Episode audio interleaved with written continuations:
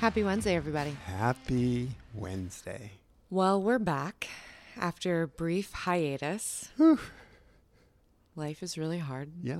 And we don't get paid to do this. We just really like it. But when things go off the rails, man, they go off the rails. Yeah, a little impromptu, but you know, we're back. We're banking on your generosity and love for our voices. Honestly. Yes. Yeah. So let's just get into it. Mark. Yes, dear. What is your pet peeve for this week? So there's always a theme, and I think the theme often has to do with just respect for other human beings. And this one is about this. I was actually in the cafe at the gym, doing some work, and in came a family, and three kids, basically two older children, 5 and 6, I would assume, and one effectively, infant toddlers, about 10, 11 months, I would say, right? Okay. They sit down, they start eating. About 10 seconds in, the youngest starts completely having a total meltdown. Now, as someone with a toddler who has meltdowns, I can empathize. Absolutely. Where my empathy went away is when the parent that was at this table decided to completely ignore the little one. And it went on for 4 to 5 minutes. And the other kids didn't react in a negative way. So it must be just normal for them to ignore this complete, total screaming, whipping about the chair child.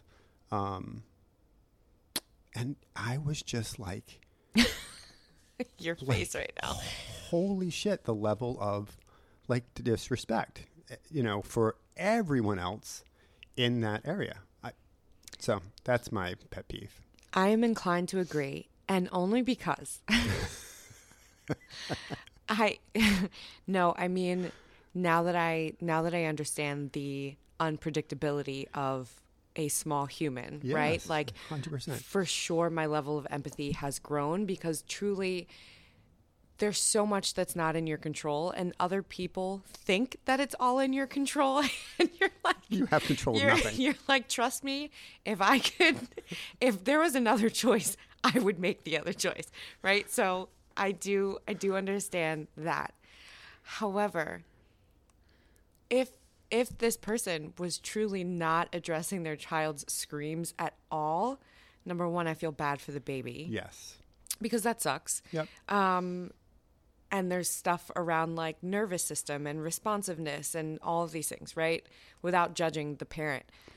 But also just if your kid is freaking out where people eat and work and take their calls and all that kind of stuff, then maybe you should leave the room until your kid is calm. Do you know what I mean? If Zion is freaking out, we're either going home or we're going to take a walk, or you know what I mean? We're going to do something to change his state.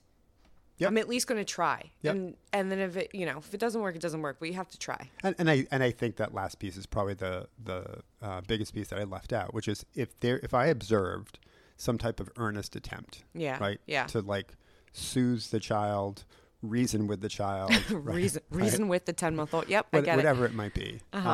Again, I would have more patience, but it was the kind of complete aloofness of the situation or to this individual's surroundings. That's annoying. That I think is just completely and utterly disrespectful, and very uncommon too, because most parents. Yes. Because kids are going apeshit in that cafe all the time. And it's funny. And it's so funny. Right. And I would say, since we've been going to that gym, most parents are like, please sit down. Please find your chair. Please eat your snack. Please stop screaming. Get off of that, whatever, right? People are the on it. Thing, so yes. It probably, I'm sure it stood out for you. Yeah, it did.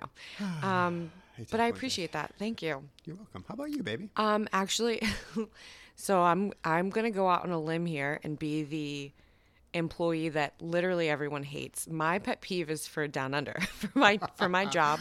Okay. I'm going to publicly say that. Okay. I So I know of like one coworker who listens to this podcast, so hopefully no one else does. But if they do, maybe something will get solved. No, my pet peeve is, so last night I was teaching, we're recording this on a Tuesday, so I was teaching my Monday night class in the South End, and for whatever reason, the HVAC system wasn't working properly. So I'm teaching a strength and conditioning class, and when I start the class, a yoga class had just let out, so the room was around 78 degrees. I flip the air on.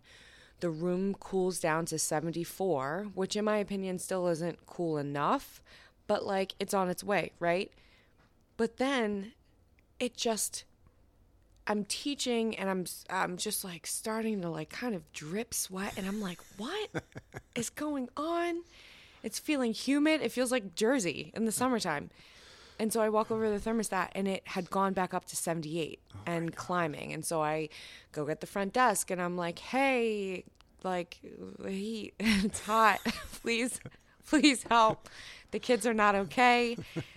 And they come in, and they're like, okay, I think I fixed it. The temperature should start to go down. The temperature never went down. So we did strength and conditioning in like an 80-something degree room. Oh, my God.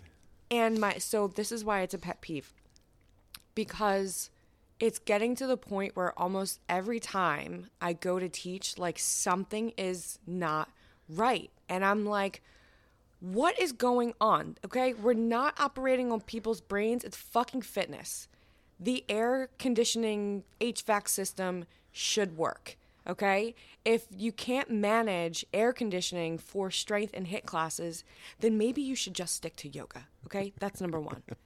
You have to be able to support every methodology that you offer, because you're asking people to pay and you're asking your instructors to manage a room. I cannot ask people to do burpees in 80 degree heat in a box. That makes no sense. That would be terrible on my part, right? So at minimum, your shit should work. Mark's face right now that I'm saying this publicly, but I don't care. I really, no, this is who I am. Like, okay. And we love you. The HVAC system should work. Zoom should work. The microphone should work. Like everything that I need to come in and teach the class, I should have all the weights, equipment right? That I need, right? Like we ran out of weights 2 weeks ago. It's just like... Again, it's not neuroscience. It's I'm not asking for like 57 scalpels. Do you know what I mean? It's like, hello. It's just it's very annoying, and I'm just like, listen, I'm not coming back. I'm not doing this shit. I'm not doing this. I don't make enough money to do this, and it's just, quite frankly, for me, it feels embarrassing to not have like a minimum like level of consistency when you're, it's not like the classes are $10. We're not at the YMCA, right? It's not, if it was a free class, I could be like, you know what, suck it up. You didn't pay for it. But that's just where we're rocking in the boutique fitness space, which is very competitive. It's very expensive. And there are places where if something breaks, it is fixed almost immediately, right? There's like people running into the room to fix stuff. That's what I want. Okay. So I'm annoyed. That makes sense. But I'm assuming you've provided that feedback to the appropriate authorities for remediation. I will say this for anyone who's also cringing, like Mark is. I do speak up. I do. Yeah, And I'm sure my name is all over every manager's closing paperwork. Ashley Mitchell is having a meltdown again over the things that aren't being done again, right? So I do speak up. I'm not being shady on my podcast and then not telling anybody. Yeah. And I really do say to them, I'm not coming back until this is, they probably think I'm a diva, but like, honestly, I just feel like it's the minimum. Yeah, and I think your students appreciate it. Well, you know, I think that they probably find it funny at this point because, well, especially as people have been meeting me in person, like they've been saying, oh, you're much shorter than I thought you would be. I'm like, yeah, because I talk a lot of shit. I posture. I probably seem like I'm 5'7", 5'8". 10 feet. Yeah, definitely like 5'3 3/4". Okay. Now that we've gotten that out of the way, thank you for listening, everyone. Okay, so today we are talking about disrupting your inner narrative. And I actually think that this is important to talk about today as we're coming off of not releasing any episodes for 2 weeks because we literally could not find the time, the energy, the capacity, the just anything. Yeah. To record. And for me, I have stuff around that, right? Around showing up, around doing what you say you're going to do, around keeping a schedule, around perfectionism. You're a Capricorn, right? A Capricorn living in a white supremacist society, yes. So there's that. There's also, I want to talk about a little bit of schedule changes for me that are like, you know, in the works right now.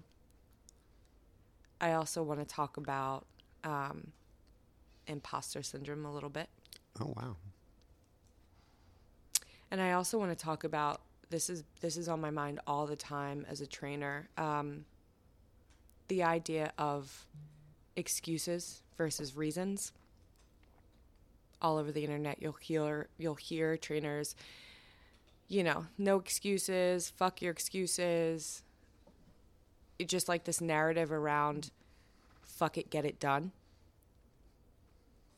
And how I feel like I get it. I get where that's coming from. I get it.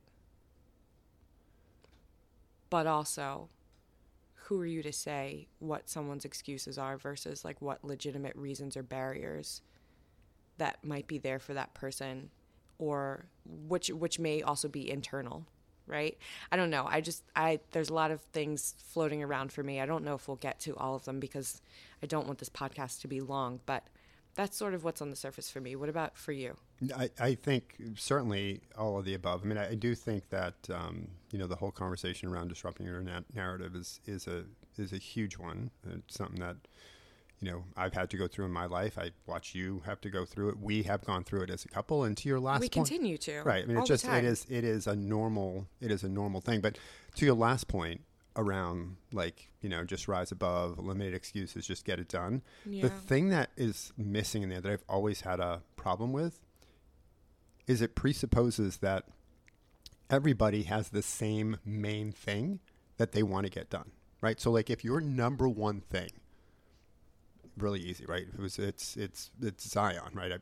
I watch how you show up for him, and on any given day, he is absolutely the priority, the unequivocal priority. 100%. Right? Exactly right.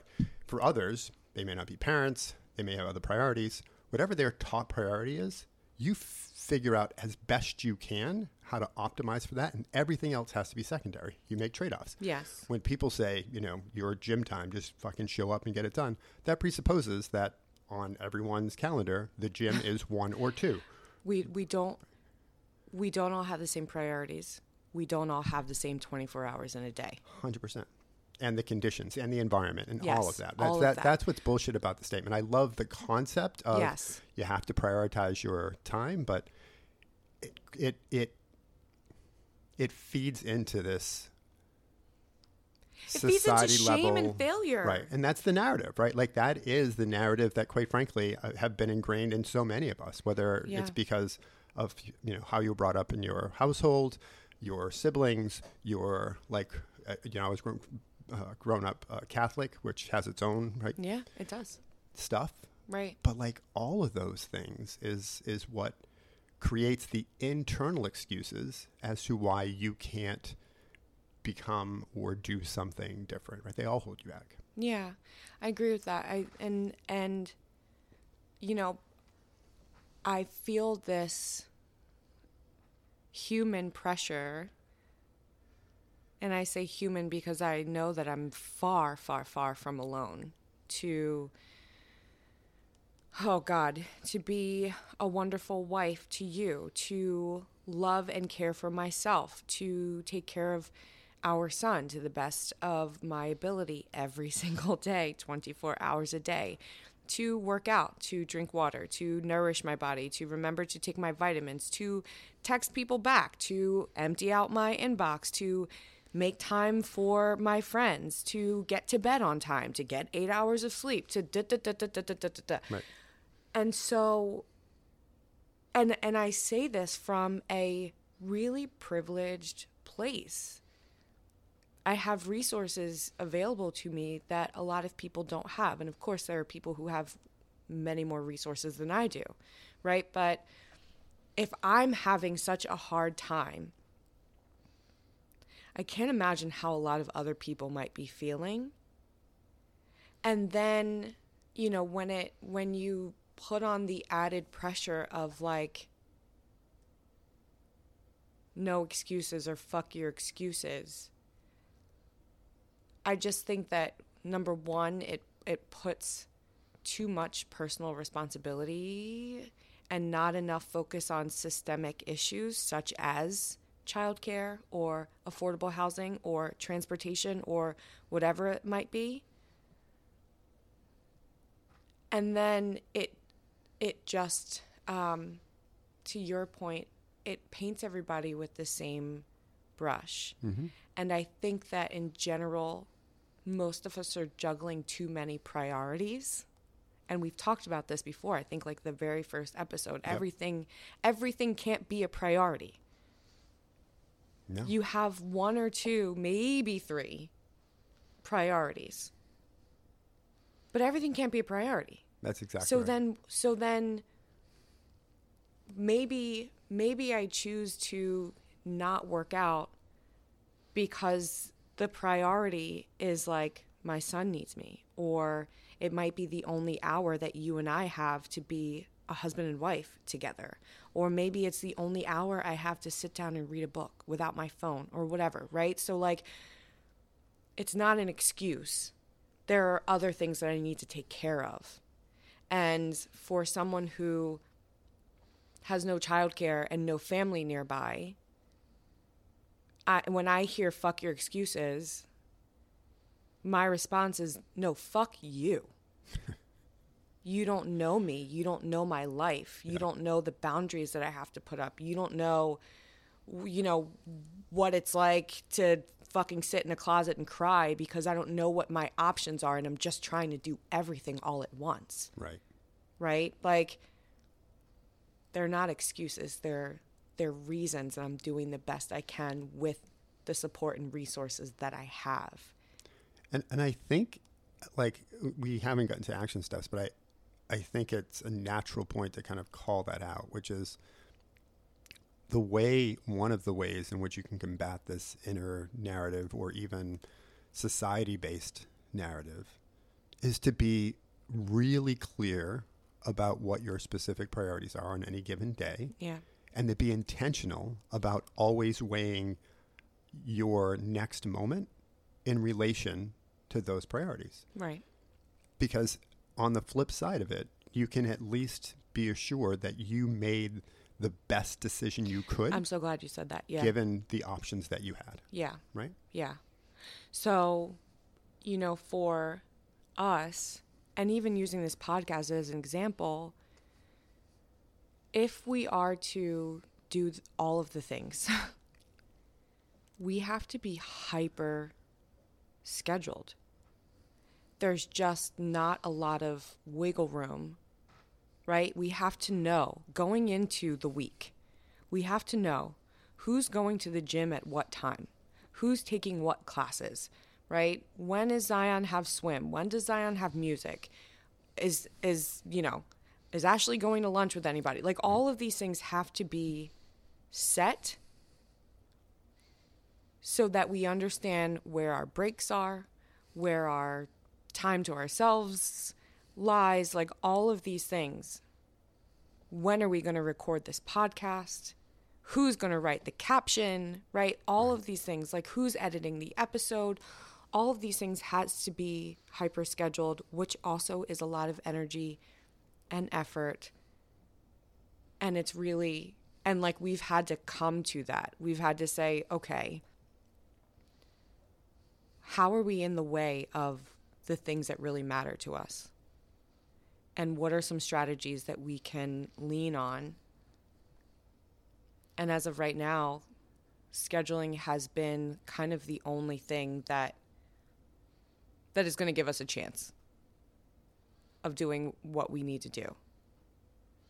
Yeah, I mean, I think the interesting thing for me, because we did have to come to that, and for a while, we operated kind of under this ethos that foundationally said, on any given week, we'll just figure it out.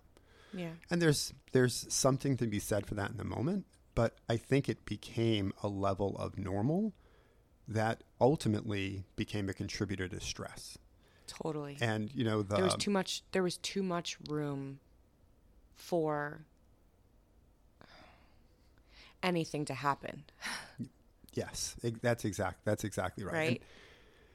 And I think about, that pastor that you love to listen to, that you shared with me, he the point he made during one of his sermons was, what is normal for you doesn't necessarily mean it's right for you. Yeah. And say that again. What is normal for you doesn't mean that it is right for you. That part. And I think once we collectively realize that like our existing normal is not our best case, and like, what can we do to effectively flip the narrative and start to take more control over the life that we want versus kind of living the life that we thought was, just the best that we could do at the moment. Right. Right. Right. I hear a lot of intentionality behind that. Yeah, for sure. Which again, to me, goes back to reasons and not excuses. I think lack of time and lack of capacity is a real thing for a lot of parents. Like a lot of people are trying to create certainty where there is none, and also trying to do it and get rest, right? Like if I wanted to wake up at 5 to make sure I got my gym time in, yeah, I could totally do that. Okay, so on some level you could say like, she's making excuses because like there's always a time to go. The gym opens at 4. She could make time to go, right? But then let's look at the fact that my child doesn't go to bed until 9. Mm-hmm. By the time he falls asleep and you are coming out of his bedroom, okay, so it's 9 o'clock. What time have we had to be humans? If I was going to go to the gym at 4 or 5, I would have already needed to be asleep so that I can get the rest I need to actually make it through the next day. Yes. Because the rest I need is going to affect not just my mental health, but also my metabolism, also my like actual brain capacity to speak, to write, to be a human, to teach my classes, right? Like it's not. So again, it's all of the external stuff in the world. And I keep using working out as a example. And I know that's not the only one, but it's where I first encountered the no excuses sort of mantra. And it's where I see it pop up the most, but it's everywhere. It's truly everywhere. And so like, the focus on just do it versus, what are the possibilities for how you could do this and it fit within what you need for your life? Like we ask this a lot in the Courage Campaign, like what's holding you back? If a coach said to me, Ash, what's holding you back? And then gave me an opportunity to maybe problem solve some things with me, it could open up a whole new world of possibilities versus me being like, well, clearly I'm doing something wrong, or clearly I'm not working hard enough, or I haven't figured it out, or right. If I could just be like this person over here, everything would be fine. And that's just not true. I am so glad that you went there because kind of listening to you and processing, you know, your words around the no excuses thing. We've kind of made that point. I think the paradox that was existing in my head is that, you know, sometimes we create our own excuses that prevent our best self from showing up. So like if I was to think about like my narrative for much of my life, I hated public speaking. I wasn't good at it. That was what's inside my head, mm-hmm. right? Scarred from when I was probably like 8 years old. And it wasn't until I was put in a situation where I had no option. Yeah. I had no excuse. I had to show up and speak. Yeah. I started to get a glimpse of the energy that gave me, mm-hmm. and it started to become like one of my favorite things to kind of do. And I think many people are hampered by that same thing. So the paradox is, like, there are sometimes you are making your own excuses without really interrogating the why, and other times we allow society to make excuses for us or to pressure us to not prioritize our own life. Yeah. I think that that's so important. That is what I would say is a huge lesson for me right now, just generally speaking, since I work with so many different types of people and so many different types of capacities, but all sort of under the umbrella of moving people forward and changing narratives. It's fucking complicated. Humans are complicated, and there's so much nuance in how we have to coach people because we're all coming from different places and we're all carrying different things. And so, to your point, yeah, there is something to be said about like your own bullshit and your own faulty narratives and black and white thinking. And there's something to be said about what feedback society is giving you and how that shapes your inner narrative and how that shapes your relationship to courage and fear and being your best self or whatever, like whatever it is that you are after. Both of those things are true. All of those things are true. And then so how do you operate within that? How do you make change, right? That's why, to me, our conversations are so vital, because we can come to each other and be like, okay, this is not working. What do we do? And we sit across the table from each other and sort of like try to map out, you know, what's bullshit. I mean, for you, sometimes you will get in your own way and not do certain things for yourself because you are trying to make space for me, since I'm always parenting. So sometimes you will deny yourself the sustenance you need to be your best self because you're looking out for me. And then I got to be like, no. Right? We have to find a way to make it all work. It may not work every single day of the week, right? But there has to be enough of a balance. Yeah. Yeah, oftentimes, you know, in my head, it's either or versus and it needs to be and. Yeah. Yeah, I totally agree with you. But when you're exhausted, it's hard to find the and.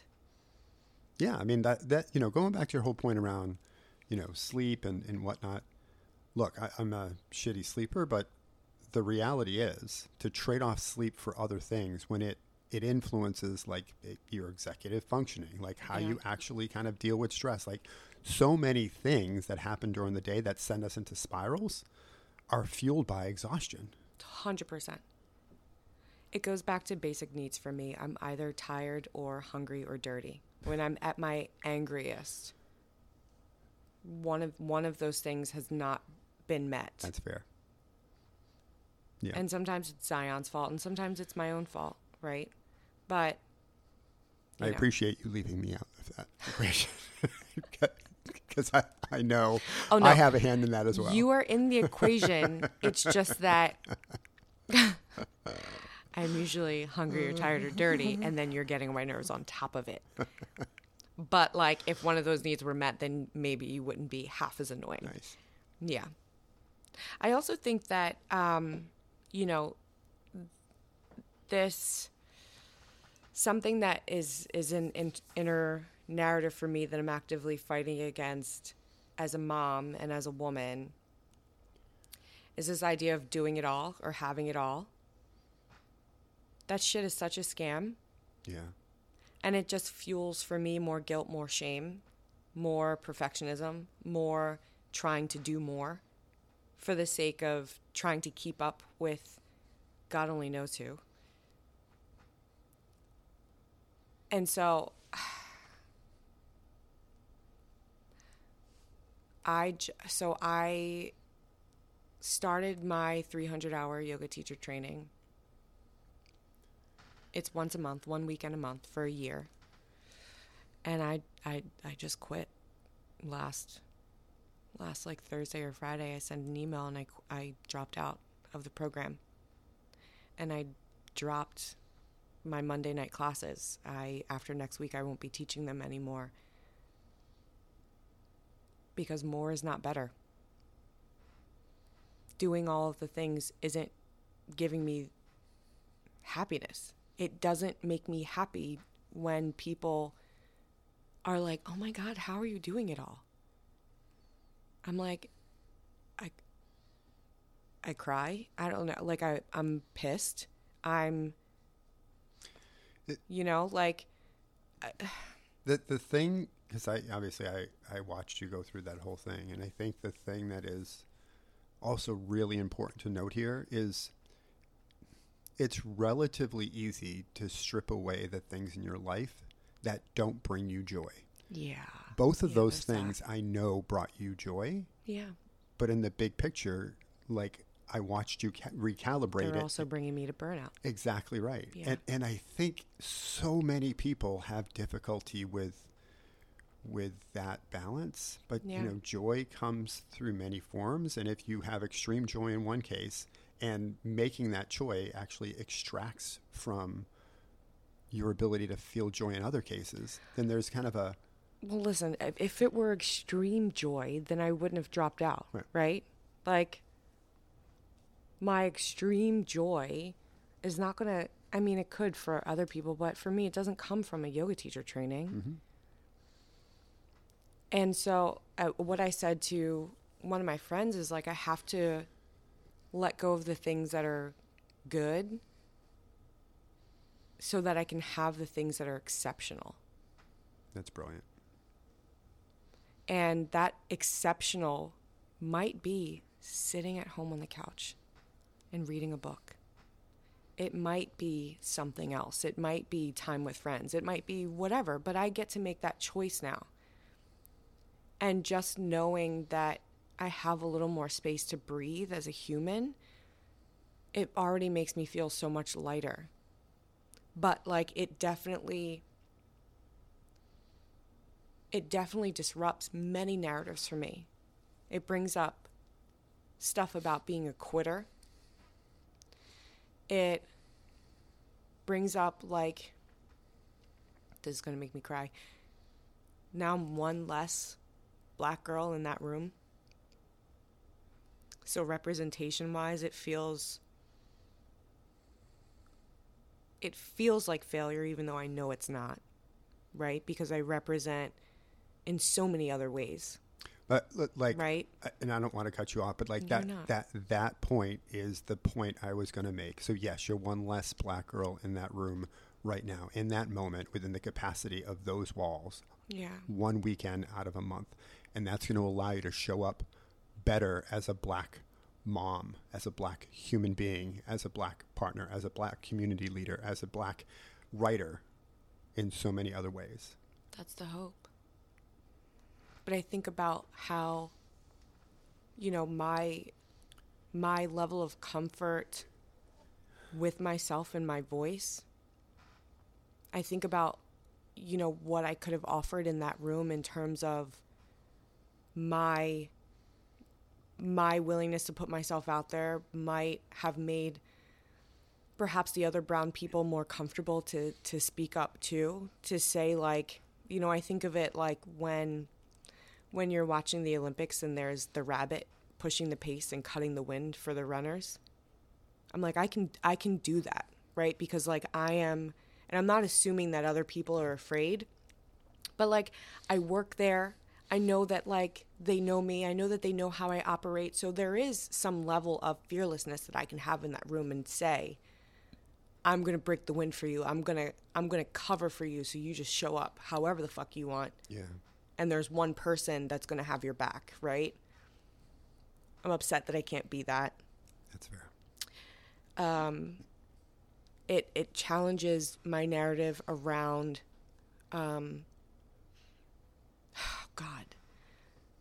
more certifications, more knowledge, more. People want to see more. Another 300 hours may make me a better yoga teacher. It may not. It also, just because I'm not doing it now, doesn't mean I can't do it ever. Exactly. It also doesn't mean I can't take a weekend workshop or a 1 week workshop or a 1 day workshop if there was some skill set that I thought I wanted, right? But I still have to challenge that and saying like, you can move forward and not in this way at this time, right? Again, going back to like my priorities, my why, my North Star, who am I and what am I seeking?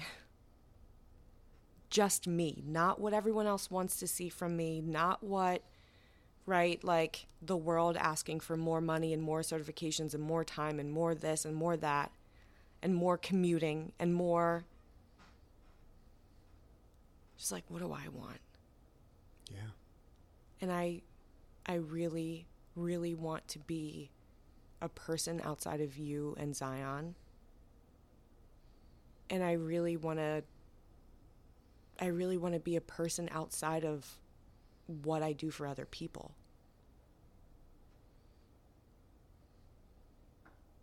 So I have to challenge all of the things that pull me away from what it is I most need right now.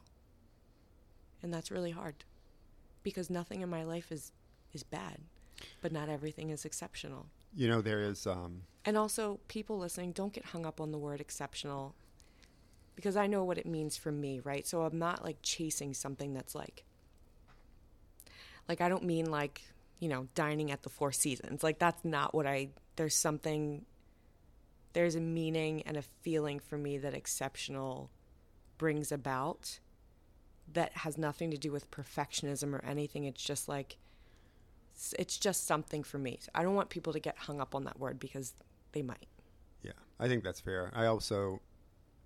And, you know, if I'm misinterpreting, please correct me. Okay. As you normally would. Oh, wow.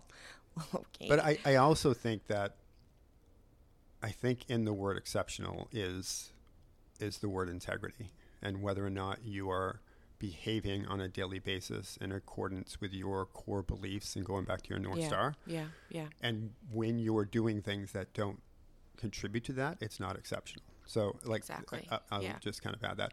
The other point I was just going to make is in business, you know, people often say that, you know, through chaos comes innovation, right? Yeah. But we don't necessarily always apply it to our own lives. And when things are most chaotic are oftentimes, if we allow the moment to kind of sit with us, are the times that allow us to really go inside and figure out how to innovate ourselves. And that's what I'm witnessing with you. That's really interesting, right? Because I want to push back on it, but there's something really intriguing about that I need to sit with a little bit more, because the chaos also drives me mad. But you're right. It does force. It does. It is a forcing function. Right. It forces a reckoning. Because you can either continue in the chaos. But that's also like because I want it. Maybe that's what I have a problem with, is because like the chaos can absolutely take you down and out. 150%. Okay. All right. But again, I think that the point you just made is also what is true in business. Like people will like saying that and they like the concept of innovation, but they never allowed themselves to interrogate the chaos and really figure out like how much of this chaos is self-inflicted, how much of this is waste, how does it inform what we do next, And I think that's the process that I'm saying would be really great for people to apply themselves. Yeah. And also, like, we think about innovation as just this, like, Apple iPhone kind of thing. But, like, innovation requires, like, iteration, right? Which is nothing but fucking failure 100%. Over and over and over again. The big, gigantic piece of paper that now lives on our wall, which has our food plan. For 3 weeks. Right. But that.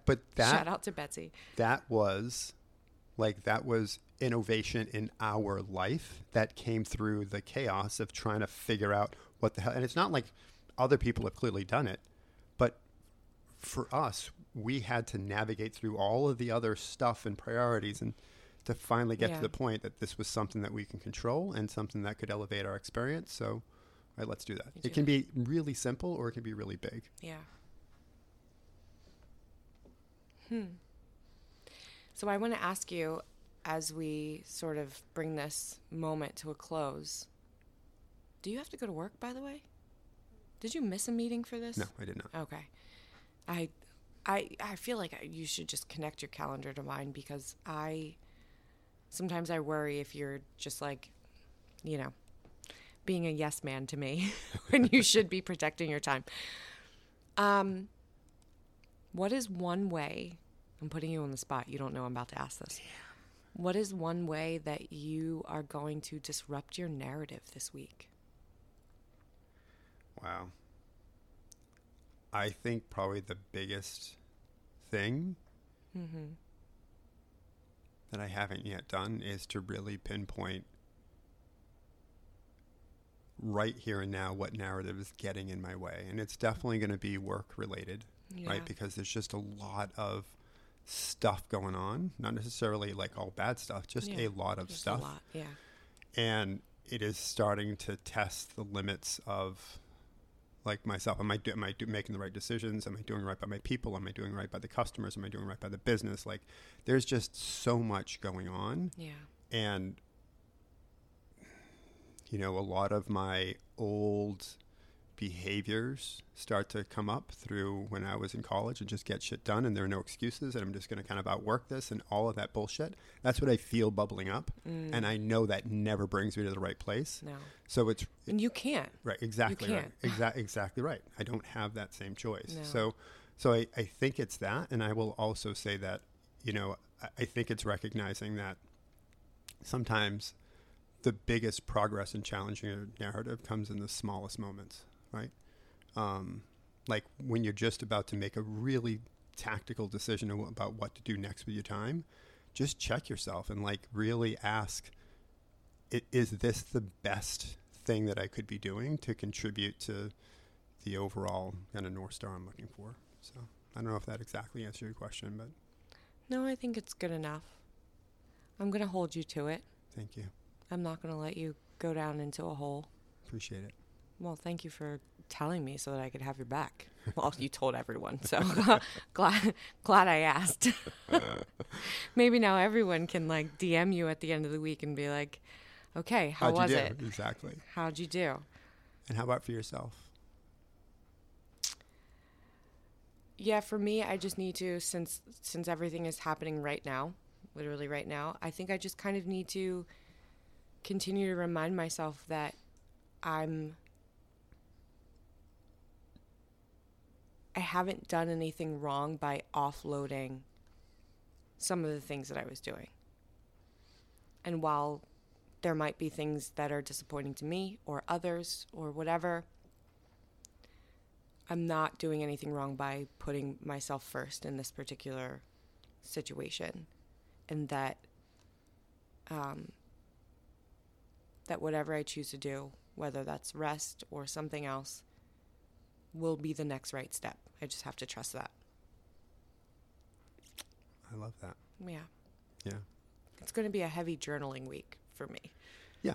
Yeah. I mean, I agree. And look, babe, you know, again, you are someone who, a decision you make today doesn't mean it's locked in stone, because the environment's forever changing. So I know that if you reach a point where, you know, you reconcile the fact that there were decisions made that don't sit with you, mm-hmm. you're going to remedy them. And yeah.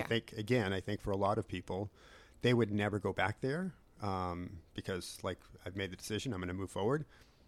That helps out in a lot of scenarios, but not all scenarios. So I think it's always remaining curious, always giving yourself the opportunity to rethink is a great thing. And I think that's what you've always showed up as.